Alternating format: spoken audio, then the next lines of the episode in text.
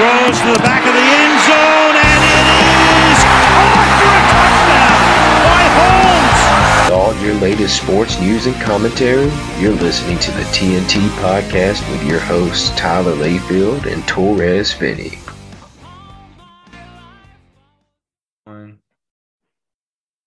Well, hello, everyone, and welcome to another episode of the T&T Podcast. As always, it's your boy, Tyler Layfield, and today I will be joined by a good friend of the show. Torres could not make it this week. He's got some big stuff, obviously, coming up with the fight, but we got Jackson Caudell, good friend of the show. How's it going, Jackson?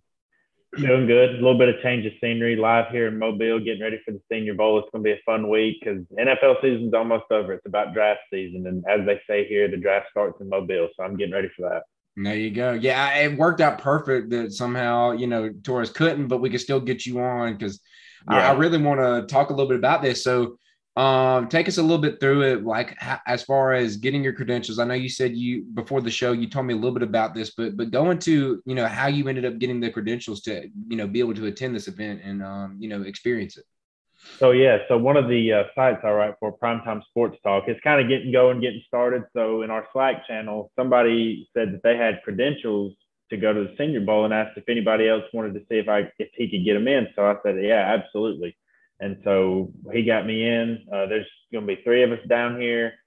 We all do some really hard work. They all put some great stuff out. We're going to be grinding this week, trying to get some content out. And it's just, I've always wanted to be here. And it's really, you know, this is the first big draft event, and, you know, we'll have the Super Bowl the week after, and then it's really going to be that draft season. So it's going to be exciting this week.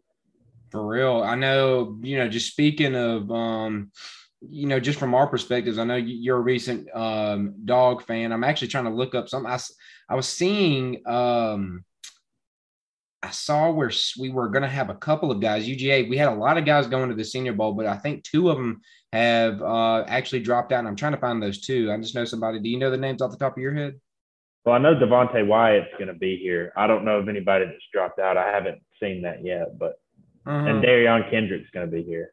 Yeah, so from what I understand, Devontae Wyatt, Jamari Salyer, Channing Tindall, Darion Kendrick, Jake Camarda, and Justin Schaefer are who I'm seeing right here. I'll keep looking to see if I can find that piece of information. I feel like somebody said something about it, so I don't know for a fact. But who are a couple of the guys that you're very excited to see for the first time in person?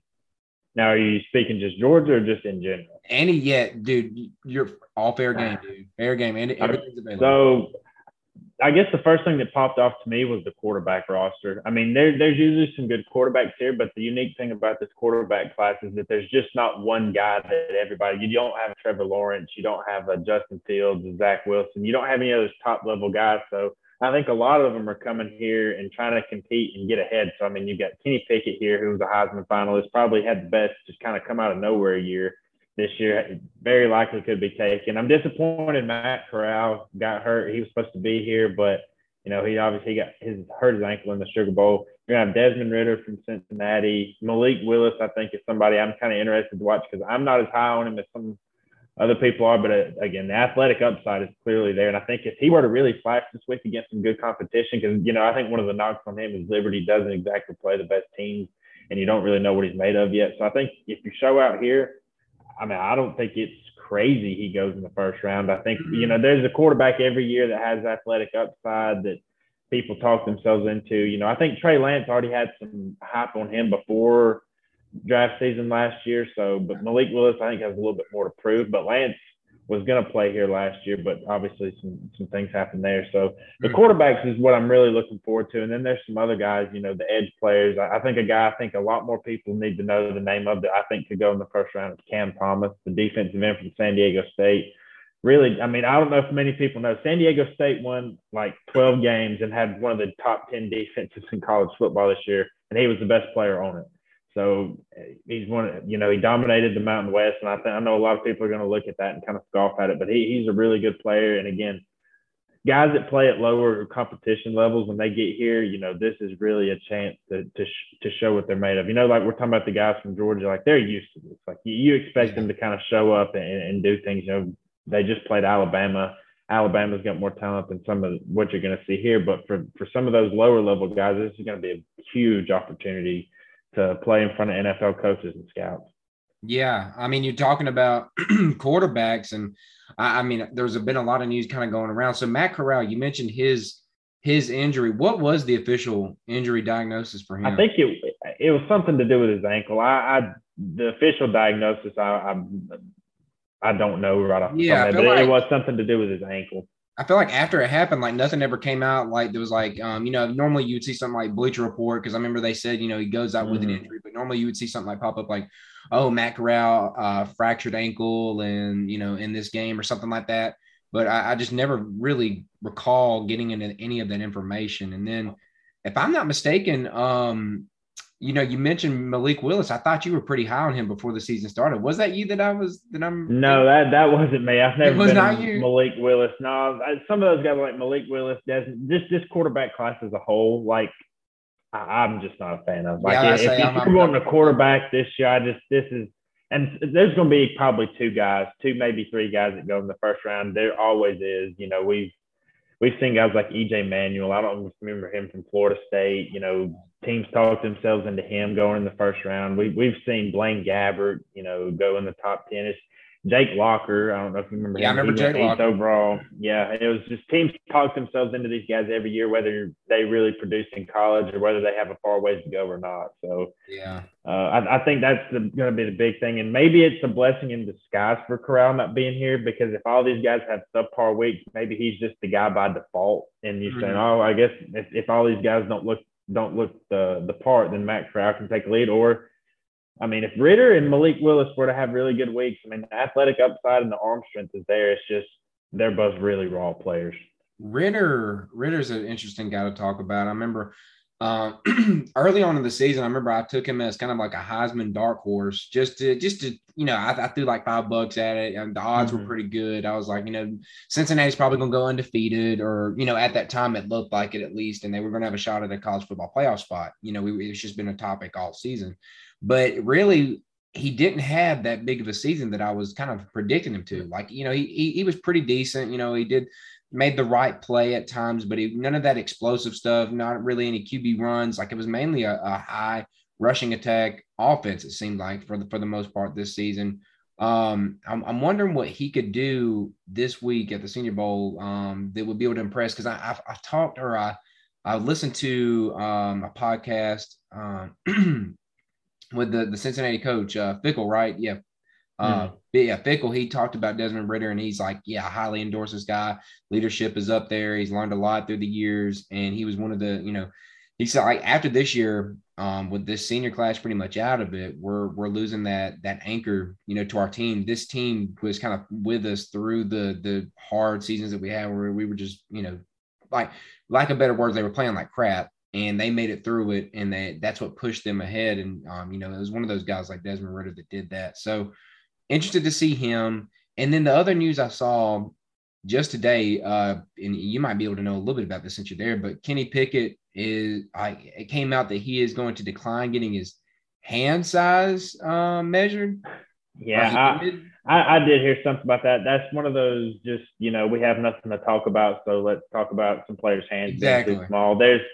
That happens every year. There's some guy, there's some kind of measurement somebody's going to pick apart. Size is always something to look at. Yeah, it's always a thing. So I personally don't care. Like, I know some NFL teams may do, but I think he gets blown out of proportion. I think you got to look at what he does on film and what he does in practice. I think that's a whole lot more is going to count toward what he can do in the NFL. Yeah, than the size of his hand.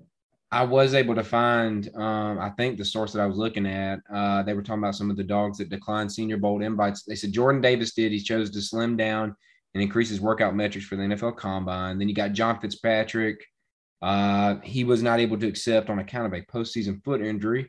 Zamir White passed on an opportunity to compete at the Senior Bowl and is working out in Florida. And then Lewis Seen wasn't eligible. So I guess that's what they were referring to when I heard something about two people out. I guess it was mainly referring to Fitzpatrick and White, I guess. But, yeah, I mean, I'm looking forward to kind of seeing some of the guys. Who's the most under the radar dude that you've kind of looked at? I guess besides Cam Thomas, I mean, you threw his name out there. But another guy out there that people just really haven't heard of that you can kind of speak on? So a guy named Cam Taylor-Britt, defensive back from Nebraska. He had a really, really good year this year, and he's got the size, he's got the athleticism and the frame to really be. He's 6 foot, 185, and you know, I wrote up about him this week. There's always, you know, like we talk about quarterbacks, there's always a guy that has the tools, the length, and he's got size, may not have put it all together. There's always some corner like that in the NFL draft that kind of rises up late. And I think with a good Senior Bowl, I really think he could – I don't think he'll go first round, but I really think he could be a third round type guy that could really be a steal and could really be a gem for somebody down the line. Yeah, okay, then. So let's see here. Speaking of write-ups, I've been looking at a good bit of your articles here recently, a lot of previews, a lot of you, going through and, putting these teams under a microscope, like many different teams. I believe I've looked at, a Tennessee, one of yours, a Georgia one. I think I've looked at an Alabama one, and, it's really you going game by game and kind of predicting these things out. And I was, we were talking about it before the show started, but, you had Georgia going undefeated again. And, I think you said the closest game was going to be Tennessee. So what do you expect out of this team? I know that you have them undefeated. And like you said, I kind of agree with you as far as competition goes. Like, it's right there for the taking again. If they go undefeated again and say they lose an SEC championship once again, we could definitely see ourselves locking at least a top four spot in. But what do you see with this team this year with the defense?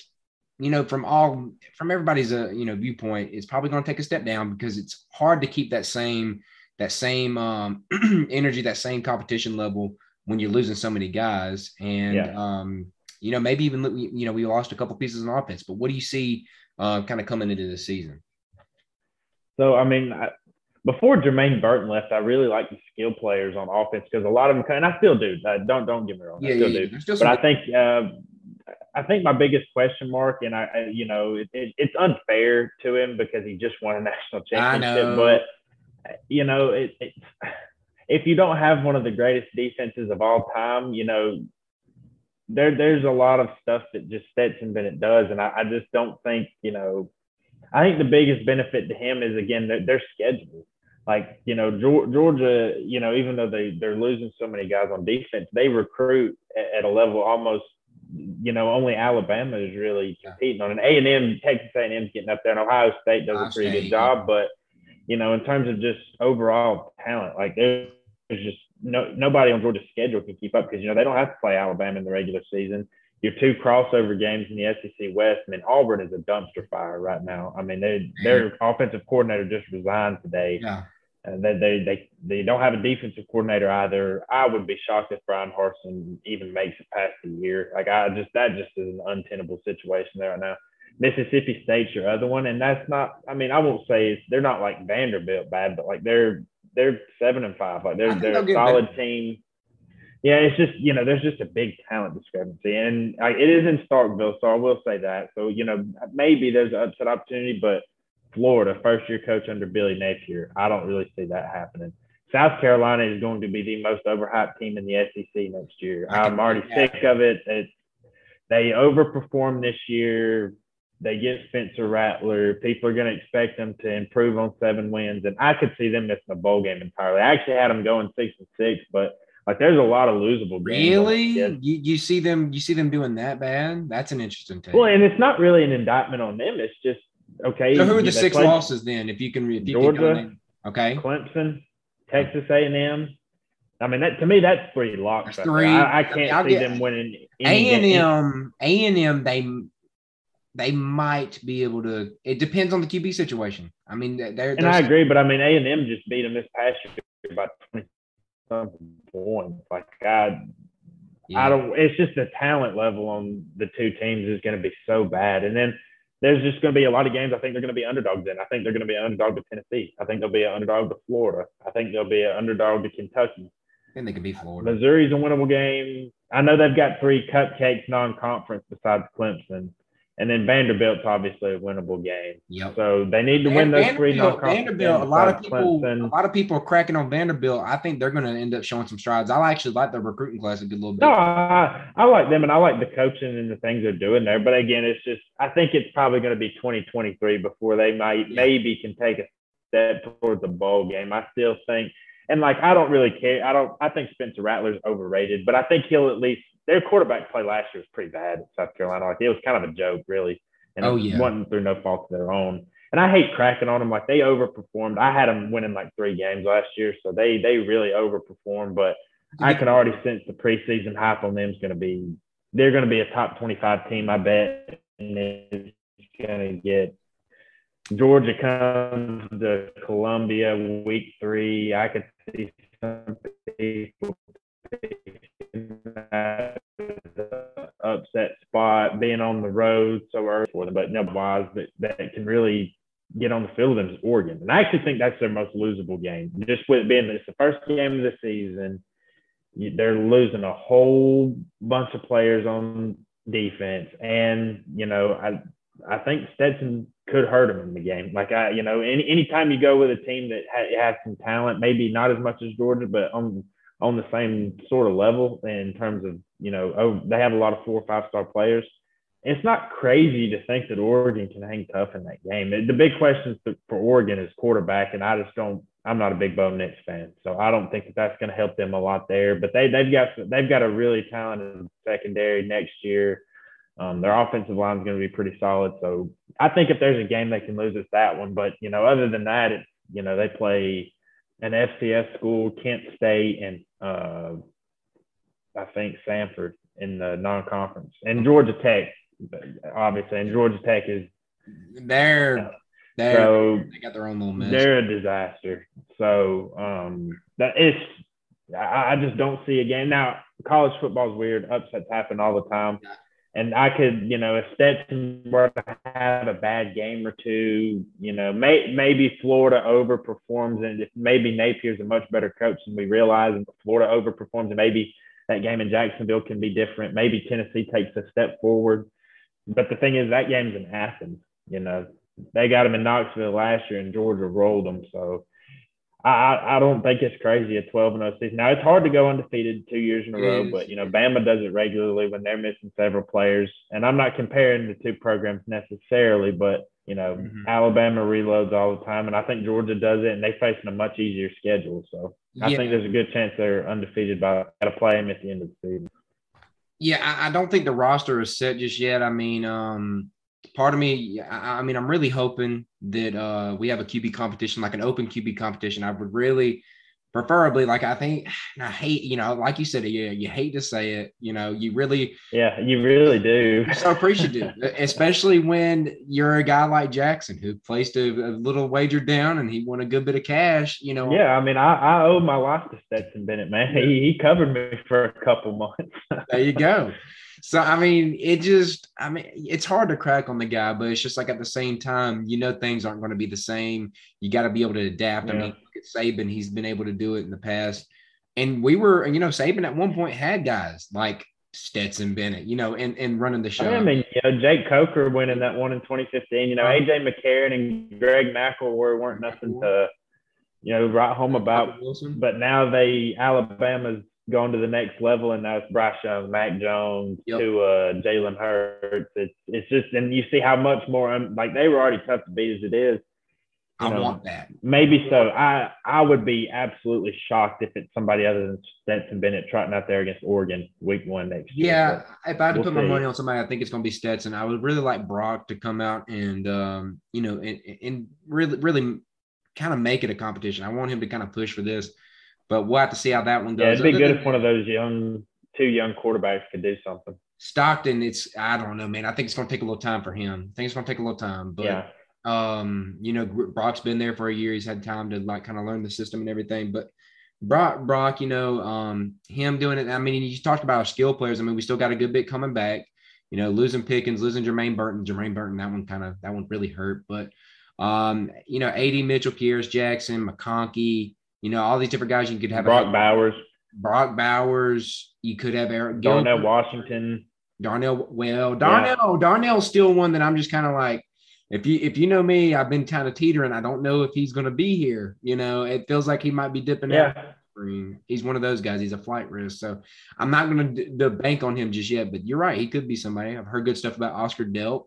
So, and the offensive line should be pretty decent. So I'm excited to see Kendall Milton kind of lead the backfield and, you know, those guys on defense kind of step into their new roles. It's going to be different kind of seeing some younger guys at that linebacker spot after these past couple of years. So we'll have to see how that one rolls out. So, you know, speaking of Burton transferring to Alabama, the transfer portal, I mean, is it safe to say that Alabama's pretty much been the kind of they've been running the show as far as transfers go? Yeah, I mean, you know, I was looking at the 24/7 Sports transfer rankings, and while Alabama's only 10th overall, it's the guys that they've taken. It's just, you know, getting Jahmyr Gibbs, who was I don't know if people realize he's one of the best running backs in the country. I know he played for Georgia Tech, but you know, he's very, very good. He could come out of high school. Yeah, Eli Ricks was one of the best freshman DBs a couple of years ago. He's going to slide right in and start for them. You know, Jermaine Burton is going to try to replace some of the Jameis Williams deep ball ability. I don't think he's quite that good, but I think he'll be a downfield threat for them. You know, once Williams and Mechie went down, you know, they had, you know, Ja'Cory Brooks stepped up and played well at times, but I think they wanted some of those young receivers that didn't really step up. So I think getting Jermaine Burton was probably key. And, you know, I mean, what else can you say about it? I mean, that's JoJo Earl, all that. Yeah, I mean, it you know, the rich get richer. I mean, this is, Alabama's Alabama, Georgia, you know, Ohio State, they're going to take 3 or 4 high-level transfers a year. You know, if you think the transfer portal is going to help some of these smaller schools get some big-time players, you're wrong. Like, it's Alabama's going to get some. Georgia's going to get some. I've seen other schools get them. It's Georgia hasn't gotten any just yet, but there's some on the way, man. I was speaking overall. You know, they got Aaron Gilbert this past year, and I know he didn't play, but I mean, he was one of the top players in the portal. Darion Kendrick was really good. Taki Smith. So and Taki will be back, so that'll be good. But I do think we have some on the way, man. I have pretty good sources out there that's saying that a guy from South Alabama. It sounded like Darrell Luter. He's a cornerback from South Alabama. If you know anything about him, he was actually ranked in the top 10 on PFF's top returning corners. So he could be a guy that I think might be coming in. All signs are kind of pointing to him. He could be a plug in and play at corner. So we're going to need that with Kendrick leaving. That could be something. And then as far as there could be some more movement post spring practice. There's going to be definitely movement from us. So there's probably going to be some from other places too. Because coaches may get a look at their roster and say, hey, this guy's not progressing like we thought after this year, so we may need to get a guy to plug in here. You could see a lot of that. So I think the transfer stuff could quiet down somewhat here in the next little bit, but post-spring, I think it'll pick back up. I mean, I know everybody, at least I'm on Caleb Williams' watch, and I'm getting exhausted by it. Where do you think he lands now that you brought him up? Where do you think he lands? I still think USC, but I don't know. I mean, there's a lot of Wisconsin smoke out there, and I mean that I don't understand it, but I mean that's where there's a lot of smoke now, and I know. And then there's people coming out reporting now too. They're saying that Wisconsin is not going to be it. So I'm just and then there's a report saying UCLA is still right there in the mix, which they ought to. They ought to. They're going to need it. Dylan Gabriel kind of left them hanging. I mean, you know, USC makes the most sense on paper. You know, he played for Lincoln Riley. Yeah. USC is going to be pretty talented. I think Lincoln Riley's going to get that going out there. You know, I heard his biggest thing is he's wanting to be the number one pick in the draft in a couple of years. I mean, I would assume Lincoln Riley did that with Baker Mayfield and Kyler Murray. You know, whatever you think of them in the NFL now, like he got him to that level. So he was, I think, him working with Jalen Hurts was able to get him up to the second round of the draft, because I don't think coming out of Alabama he'd been a second round pick at quarterback. So yeah, I'm assuming I still think it's USC. It's still on paper like it makes the most sense, but the fact that it's taken this long, I don't know. It kind of gives you pause a little bit. Why hasn't he committed to USC? Yeah, something feels a little fishy. I've heard some rumors that like his dad's been going out there and telling people, you know, he's going to play for a year, and then the next year he's going to just prepare for the NFL because he's got 2 more years of eligibility, right? So they say he's going to play a year, take a year off. And and the thing is, he's one of the few players in college football, I think, that can get away with this. I mean, he's very, very good and talented, but there's risk to doing this, you know. For real. Well, we got signing day coming up this Wednesday. We're recording that here, today on Monday. Do you have any, any people you're potentially looking at, as far as like, do you keep up with signing day a good bit? Or? Oh, absolutely. I'm big into the recruiting. So, I mean, the guy I'm going to have my eyes on Wednesday is, while I'm watching practice here and everything, the guy I'm, Shemar Stewart, the number one defensive end in the country. I know Georgia's in there. I don't think it's going to be a Georgia thing. I think it'll be a Miami or Texas A&M thing. If from thing I read last night, it's 50-50 on the two. If I had to place a bet on it, I would probably bet Texas A&M. But he might stay. Miami's got a shot. They got a shot. They're well positioned. He's going to be. I think Harold Perkins, the number one linebacker in the country. I think he's the top unsigned guy out there. And I'm seeing a lot of LSU and Florida. But I did see a couple rooms today. There could be a Jackson State surprise there too. So there's something to watch. Yeah, don't get started on that. But there could be some smoke there. And those are definitely the top two guys I'm going to be watching Wednesday. And then I think some, it's just kind of a big picture thing. Can Texas A&M stay at the level they're at and in terms of 24/7, that's going to be the highest rated recruiting class of all time. Yeah. So we're about to learn a lot from this class that Texas A&M is putting together. We all know that it's backed by money. I mean, everything that they're doing right now. Oh, for sure. I mean, very much it's legal now. Over $30 million already promised pretty much through these NIL deals that they have with guys already. It's either going to make them or break them because to me. Well, the biggest thing to me with them is how quarterback play and how explosive. I mean, they were the least explosive offense in the SEC. Yeah. So you're just not going to in college football today. You're not going to win national championships at level. I don't care how much talent you have. If you're worse than Vanderbilt in passing explosiveness, you're not going to be able to do that. So that's kind of the big thing. I think there's going to be some pressure on Jimbo now because this defense is especially on the defensive line. This class is off the chart. I mean, it's stacked. There is no excuse. Stewart with them. If you get Stewart and Adam, it's only going to get nasty. Well, and the two guys we're talking about. I mean, Harold Perkins was just committed to A&M and then decommitted, and Shemar Stewart. I think it's more of. I know there's going to be a Georgia hat on the table, but even as a Georgia guy, I think it's going to be Miami or A&M. I don't know that Georgia was. We shot our shot. I don't think we're tossing money like that right now. I mean, not as much. Well, I think most of Georgia's class is done. I think Georgia's kind of maybe, and I'll never ever count Kirby out. I guess he's that good of a recruiter, but I would be pretty shocked. I will be very shocked, honestly. I really don't feel that way. I think that Georgia, speaking of Georgia, closes out with Darius Smith, an edge guy from Appling. If you've kept up with him, he's very, very good. He's very underrated, man.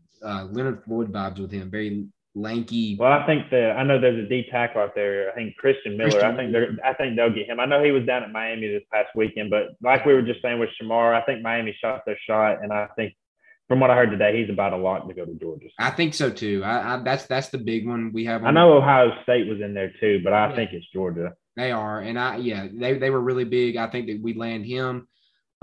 We did have Jordan James. He was an Army All-American, but it looks like things are trending toward him going to Oregon now, Oregon or Florida. But it looks like Oregon from the crystal balls I've been seeing popping up, and it looks like we're going to replace him. We're originally going to just replace him with EJ Lightsey, a linebacker from Benedictine, I believe, is just a three-star guy in state, can kind of develop, wait his turn. He'd be a guy to kind of wait on.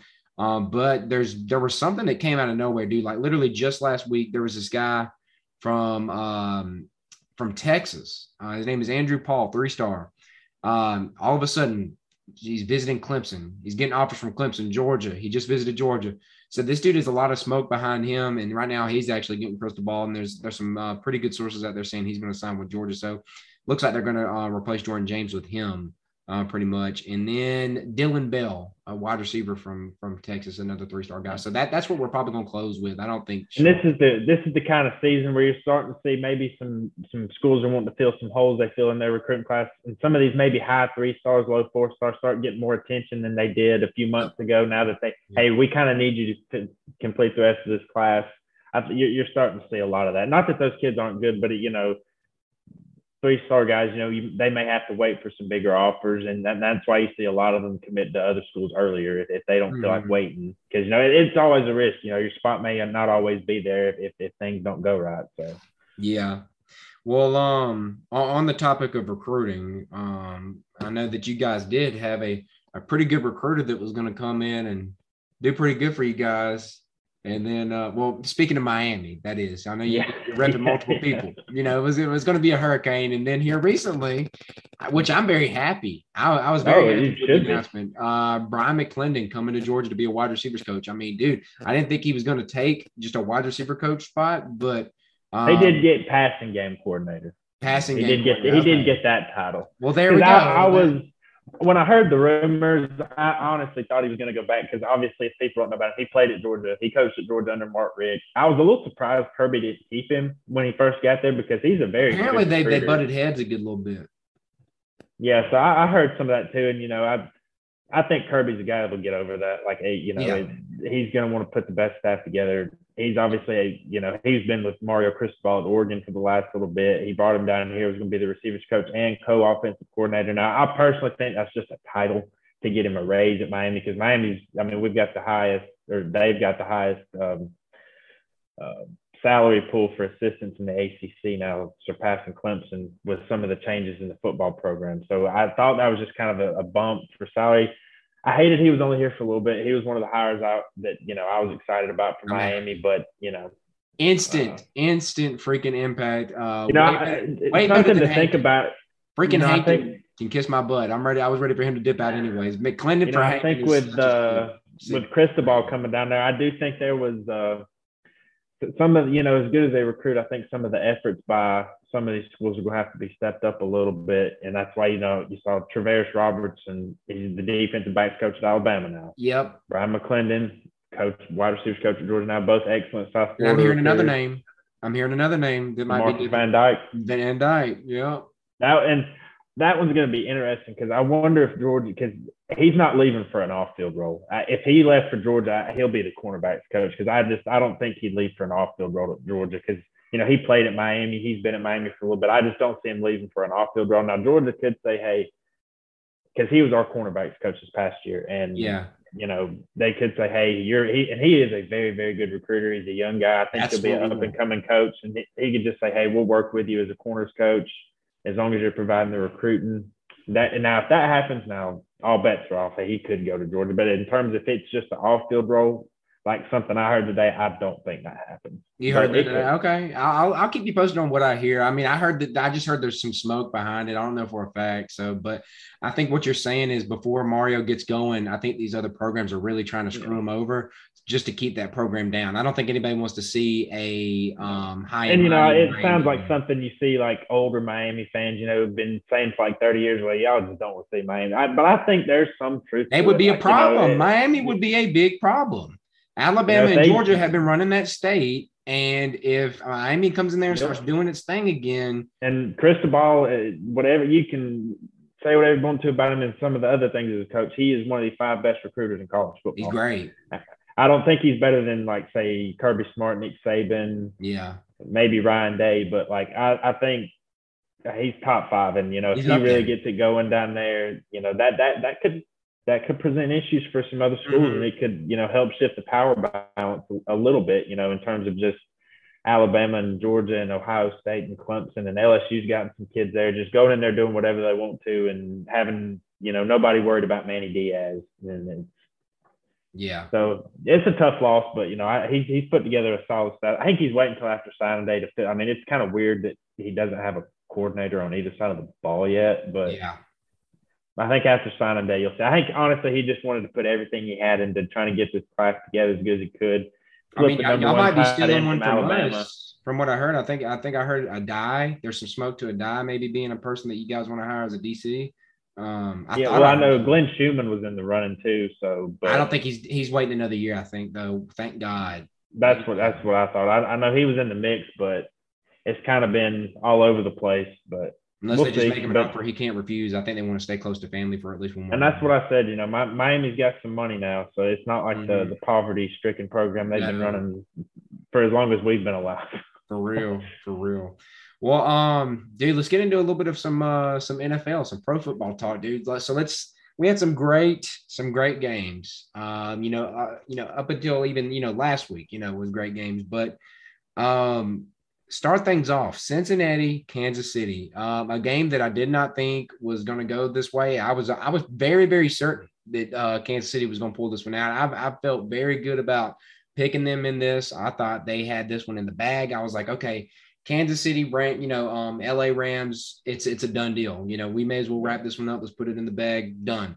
No, they jump up to a big lead. What was it, 21-3? 21-3. Yeah, 21-3. And then the tide turns, and, dude, Cincinnati ends up pulling this thing off. It even goes to overtime, where I thought the irony of Kansas City losing the coin toss and getting beat would have been so funny. But they still ended up, the Bengals still ended up pulling it out. But, man, awesome game. Joe Burrow really put on a freaking – dude, that dude is awesome. Is he not? He just has that – like, I don't know. Me and my dad were sitting there watching the game, and I told him, like, I don't know what it is. Joe Burrow's got it. Like, I don't know. It's just – yeah, he just has it, and he's as cool as can be. He makes the plays when he needs to. And, I mean, first off, the first thing I'm going to say is, as good as Burrow played, hats off to that Bengals defense in the second half. They did. I mean, Mahomes, like, I'll be frank, he played terrible in the second half. I think he's the best player in the NFL, but he played terrible in the second half. And, I picked Kansas City in a blowout. Even before the game, and it was going exactly how I thought it would. I just, generally with these Cinderella stories like the Bengals, they pull off a couple and then they meet somebody in terms of roster-wise that's just a lot better than theirs, and then they get killed. Like, it's just, then you realize, hey, they've got some money to spend. They've got draft picks. They'll be there in a couple. They'll be there here challenging for stuff. Because roster-wise, I mean, Kansas City has a much better roster than the Bengals, and I thought that was going to be the difference. And, that somehow, some way, with the worst offensive line in the NFL, they find ways to win. And they ended up blocking pretty decent for as bad as a – yeah, I mean, it's a lot better than the Titans game. But, I think hats off to the Bengals defense. They played great. Mahomes made some mistakes. I don't quite know what he was doing in overtime with that throw. They were just – I think the thing that's going to haunt Chiefs fans is you had two opportunities inside the five and you had 0 points, or you had 3 points, I'll say, but, I thought they were going to win the game there at the end and score a touchdown. And then again, Mahomes just making weird mistakes, with the kind of having a fumble right there. And I don't know why he threw that pass behind the line of scrimmage to Tyreek. Like, with 5 seconds on the clock, you've got to throw it to the end zone. Like, you have to throw to the end zone to throw it away. Thing. There's no point with no timeouts. Like, if you have a timeout, maybe you can get away with that. But, with no timeouts, that's just a tough play to make. And, like, Tyreek Hill is quick, but he's not boiling over somebody in the end zone. Like, if somebody gets their hands on him in a short space, like, he's not moving that pile. Yeah. So, hats off to the Bengals. Like, I think if somebody put a bet on them at the beginning of the year, like, congratulations, man. Oh, wow. You're taken care of for the rest of the year. But, I've had my doubts about them. I actually picked them in the first couple of games. I picked them to beat the Raiders. I picked them to beat the Titans. But I thought some of their biggest roster deficiency would catch up with them. But they've got a shot. I don't think the Rams are an unbeatable team. I think the biggest, I don't know if we're going to get into that game just yet, but I think the biggest thing is just, can they block Aaron Donald and Von Miller? Yep. As good as the Chiefs have some players, but they don't have two guys as good as that. So that's going to be the biggest. And then, like, Chris Gaines is a guy that played really well for the Rams. That night, is it 91? Is that you talking about? Yeah, about to say 91. Really. 91 was living in the back. And then don't forget, they've got Leonard Floyd, too. He's a pretty good player. So, that's going to be, we can discuss that at a later time, but that's going to be the biggest key in the game. But, it's a dream season, and it's one away from being probably I can't name a bigger turnaround in the NFL since I've been alive. Like, they had the 5th pick last year. Yeah, and I have to fully admit, I have to take the L. I said they shouldn't take Jamar Chase. I thought they should have taken an offensive tackle. And there are some games, like yesterday was the perfect example of, man, I wish we had an offensive tackle. But then, when he's out there putting, I'm sure you remember the game in our fantasy championship when Jamar Chase just went bananas and Beat the dog mess out of me, my God. Yeah. And those are the games like, yeah, we should have took Jamar Chase. Yeah, I'm about to say, like, dude, it don't matter. Just get the ball in his hands and let him go. That dude is so dynamic. Like, Jamar. Yeah, and they have, like, for a team that's, you know, been picking, you know, on the lower or the higher end for a while, they've got some real good offensive skill talent. I mean, Joe Mixon's a really good back. Boyd, Higgins are good players. Uzama's been a really good tight end for them. He has been good. I mean, if they ever get an offensive line, they may put up 40 points a game. For real. My God. Yeah, it'll be interesting seeing how Kansas City moves in the offseason. That's what I'm kind of looking at now is like what could they do or what will they do to try to combat that? I think this will be the last year before Mahomes' extension kicks in. And, you know, like we've seen in the past, you know, once those big extensions kick in for quarter, it gets harder to build a team. Tapped. Yeah. It just, you know, they've been – you know, generally, like, and I know this goes for the Bengals too. The time you want to take advantage is now because you're not paying Burrow much. They're going to have all the cap space in the world. You're going to have draft picks. Make sure you hit on those picks and make sure you make smart decisions everywhere because the time is going to come when Burrow is going to ask for a lot of money and you're going to have to give it to him. Yeah. And so it's just going to be – I think they're going to need to get a receiver through the draft. You know, I know Mecole Hardman's a free agent. I think Byron Pringle might even be a free agent. So, I know that they're the Chiefs. They'll figure it out. They'll sign some guys like, you know, Juju Smith-Schuster almost signed with them this past offseason. And, you know, whatever you think of him, that'd be a solid signing for them. Mm-hmm. But another thing is Travis Kelce will be 33 years old next year. Yeah, you know, he's getting up there. You know, Tyreek Hill's still a young player. But – they've got some holes, you know, their defense, you know, wasn't the best throughout the whole year. So, but the biggest thing is you're going to have Mahomes for a decade plus. You'll always be the contender to beat for there. So that they'll be fine. But, you know, this could have been your second in 3 years. And, you know, the dynasty talk could have kind of started. And, you know, after they beat the Bills, I honestly thought they was going to dog walk the next two games because I thought that was the Super Bowl. I thought those were the two best teams in the NFL. So, Well, we knew. Well, what everybody thought was whoever won in the Rams and Buccaneers would meet whoever won in the Bills and Chiefs, and that would be the Super Bowl. Mm-hmm. And you know, I mean, it didn't. Neither game really worked out how I figured it would. I wanted the Bills to win it. I thought they would win it. And I thought that the Buccaneers would pull it out in theirs, but here we are. I mean, I picked the Chiefs in the Bills game, but I had Tampa Bay winning because I've kind of thought the Rams were frauds all year, but they pulled it out. So, yeah, let's get into the Rams. I mean, we had the Rams and 49ers as well. I mean, it was a lower scoring game than I thought it would be. Really what kept 49ers in it was the defense, I felt like. I mean, there was times where the Rams were driving. I remember they got all the way down to within the 10 or even the 5. And, you know, there was a turnover. I think Matthew Stafford threw a pick. But, you know, it was a close game pretty much all throughout it. And then at one point it looked like, okay, maybe the 49ers are about to kind of run away with this. I think it was after Debo had his touchdown. Mm-hmm. You know, it was starting to kind of pull away. But sure enough, they end up, you know, surging back. Cooper Kupp did his thing. Odell Beckham Jr. has been a very good sight here recently. And Stafford was able to finally break his little curse. I mean, he got a little help from, what was his name, Jaquiski Tart, dropping that pick. But biggest play of the game. That could have been bad. I mean, there were still 9 minutes left, I think, after that, 9 minutes and something seconds after that. But so I don't know if it quite would have sealed it, but it definitely would have helped the matters. So, on the other side of the ball, I guess 49ers, you know, Debo, great years he's had. You know, him not getting the ball there, those last three drives, him not getting one touch, that's a crime. And, you know, I think he's one of the best coaches in the NFL. I think he might be the best offensive play caller in the NFL. But Kyle Shanahan's got some issues to work out late. He does. Because, like, I won't put the whole Super Bowl on him, but because he wasn't the head coach. But, you know, you can look at the Falcons Patriots Super Bowl, you can look at the Chiefs 49ers Super Bowl, you can look at this game. There's some regular season games here and there.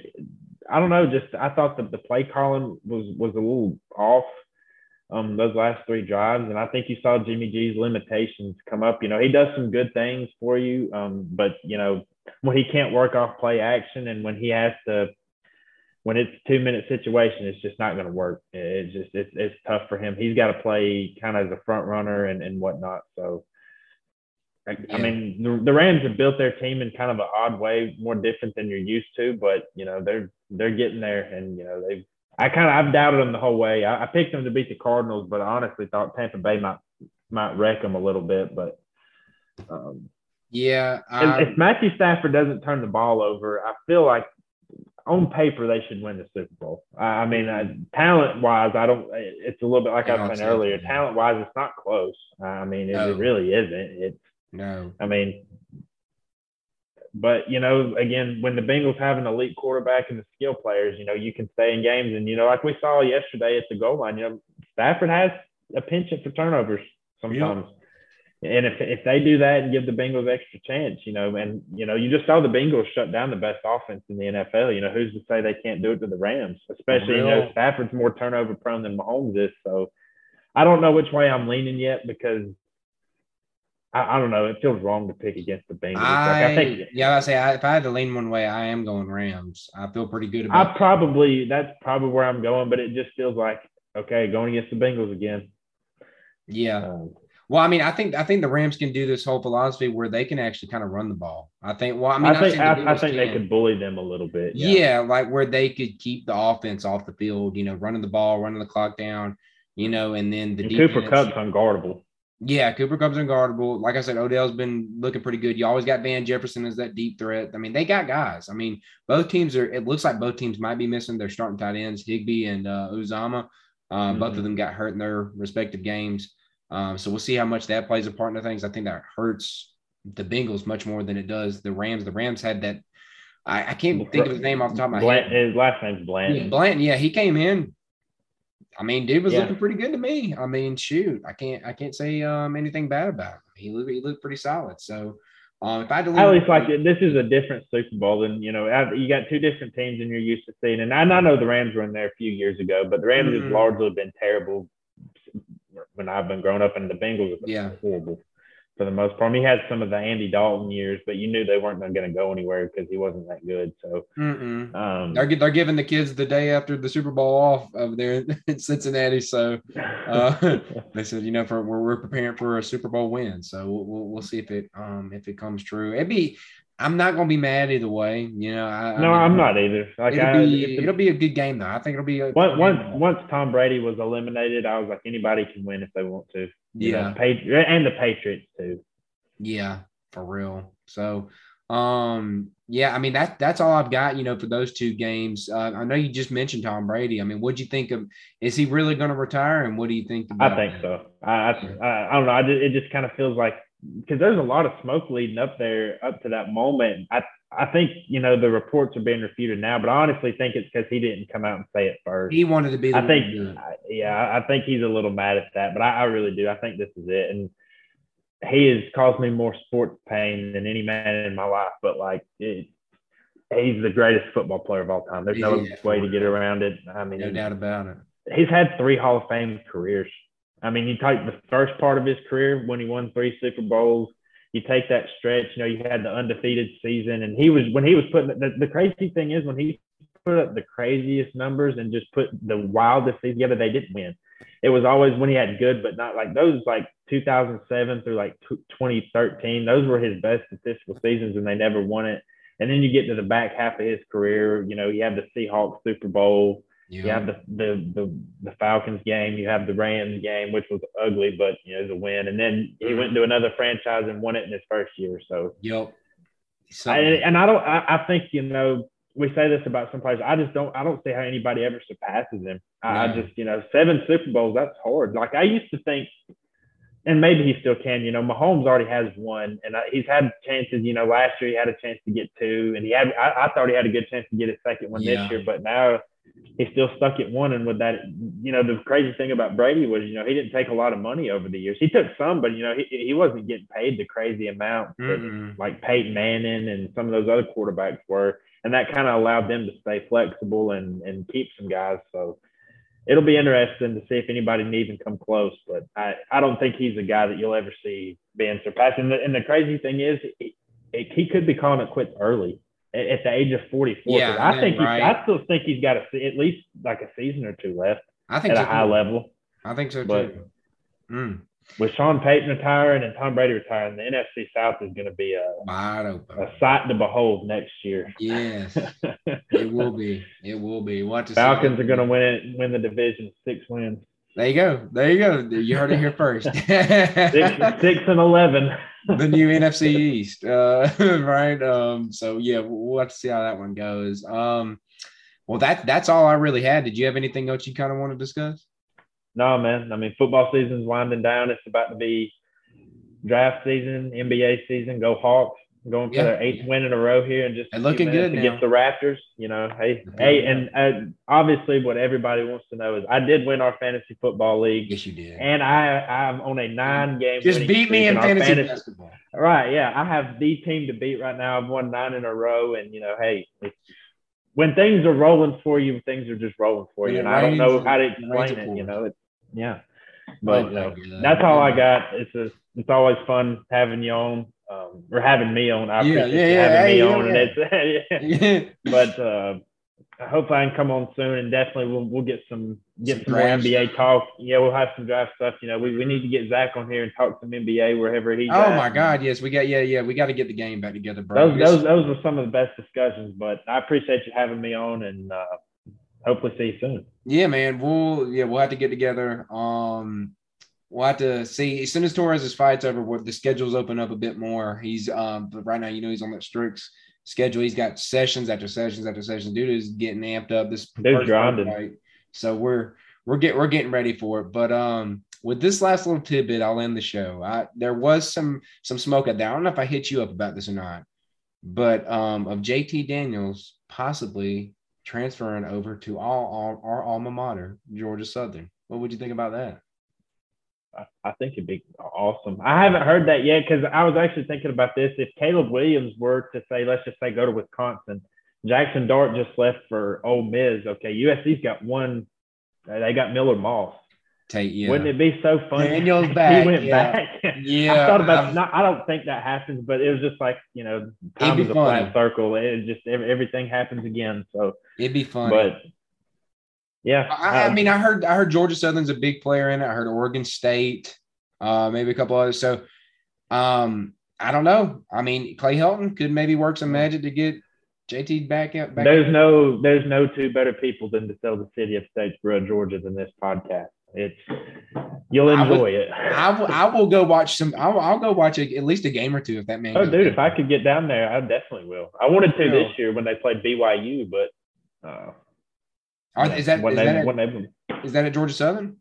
It was last year. It was the past year? Oh, yeah. So you did make it to it, or you didn't make it to it? I wanted to. Yeah. Because there were some games, because they played some home games. I think they played Louisiana at home. I think they played App State. I don't know if they played App State in Statesboro, but that's always a fun game. Yeah, I'm going to have to look up their schedule. I'm going to have to plan something out, dude. Because they've got some pretty good non-conference games. I know Boise State comes down to the Burrow in a few years. Houston comes down there at some point. So, yeah, you got some spicy games coming down there. For real, dude. Yeah, I'm into that. But yeah, dude, so that's going to wrap it up for us here today. Thank you so much for listening in. Thank you so much again, Jackson, for joining us. Appreciate all the insight, and I hope the Senior Bowl week goes well for you, my man. We'll be looking out for the articles. You can go and follow Jackson. What's your Twitter handle? Jackson Caudell. At Jackson Caudell. That's that simple.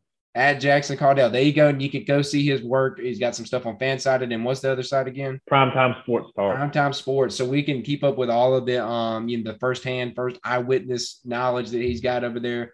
There at the Senior Bowl, you can take a look at some of those articles we were referencing about previewing this upcoming season for a couple of teams here. And we're not even just a couple, a good bit of teams he's been going through. So a lot of material out there for you to check out. So, but you can follow us over on Twitter at the T&T Podcast, or on Instagram at TT_podcast. We appreciate all the likes, shares, retweets, reviews, subscriptions, all that good stuff. And you can actually now rate us on Spotify. So go in there, give us a 5-star review if you can. We very much would appreciate it. But with that being said, that's going to do it here for us today. We'll see you next time.